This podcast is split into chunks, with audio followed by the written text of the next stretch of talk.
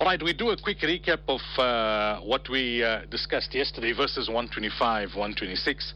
أعوذ بالله من الشيطان الرجيم بسم الله الرحمن الرحيم قال رب لما حشرتني أعمى وقد كنت بصيرا He will ask, O sustainer, why have you raised me up blind whereas I could see? Meaning on earth I could see.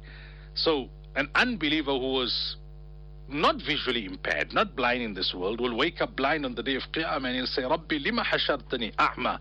O my Rabb, O my sustainer, why have you raised me up blind? قال كذلك أتتك آياتنا فنسيتها وكذلك اليوم تنسى Allah will say just as our verses had reached you but you forgot them in like manner you shall be forgotten today meaning you turned a blind eye to guidance when it was staring you in the face. So, in the same way, you are deprived of sight today.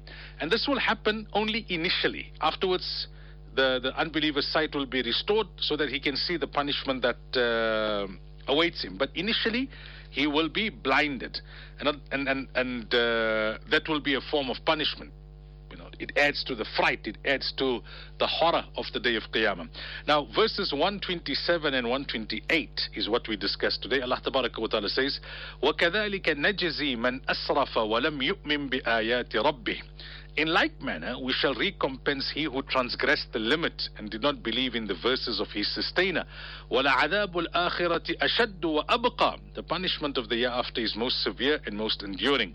So each sinner will be punished according to the sin that he or she committed uh, in the world. Each sinner will be punished according to the sin that they commit in the world. In other words, Allah Ta'ala is saying, it's foolish to be distressed by the hardships of this world but then not to worry about the hardships of the hereafter.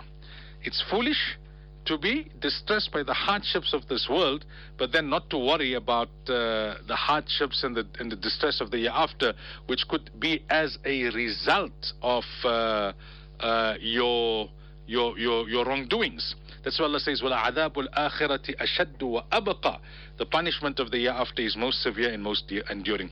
Then verse 128, which is the final verse of this uh, Ruku 7, أَفَلَمْ يَهْدِ لَهُمْ كَمْ أَهْلَكْنَا قَبْلَهُمْ مِنَ الْقُرُونِ يَمْشُونَ فِي Have they not come to understand how many generations we destroyed before them in whose dwelling places these people walk about?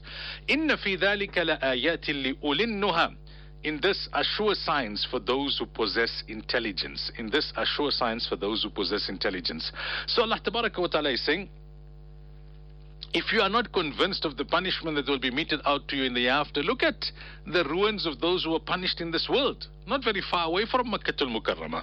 Uh, their tales were being still uh, narrated. So uh, when they would travel to Syria, etc., they would pass by and through where the nation of Thamud was destroyed, as an example. So Allah Ta'ala is saying that uh, you see their dwelling places, you see how they were destroyed and caught totally unawares because of their prolonged uh, disobedience and rejection of, uh, of guidance, and yet you don't take heed.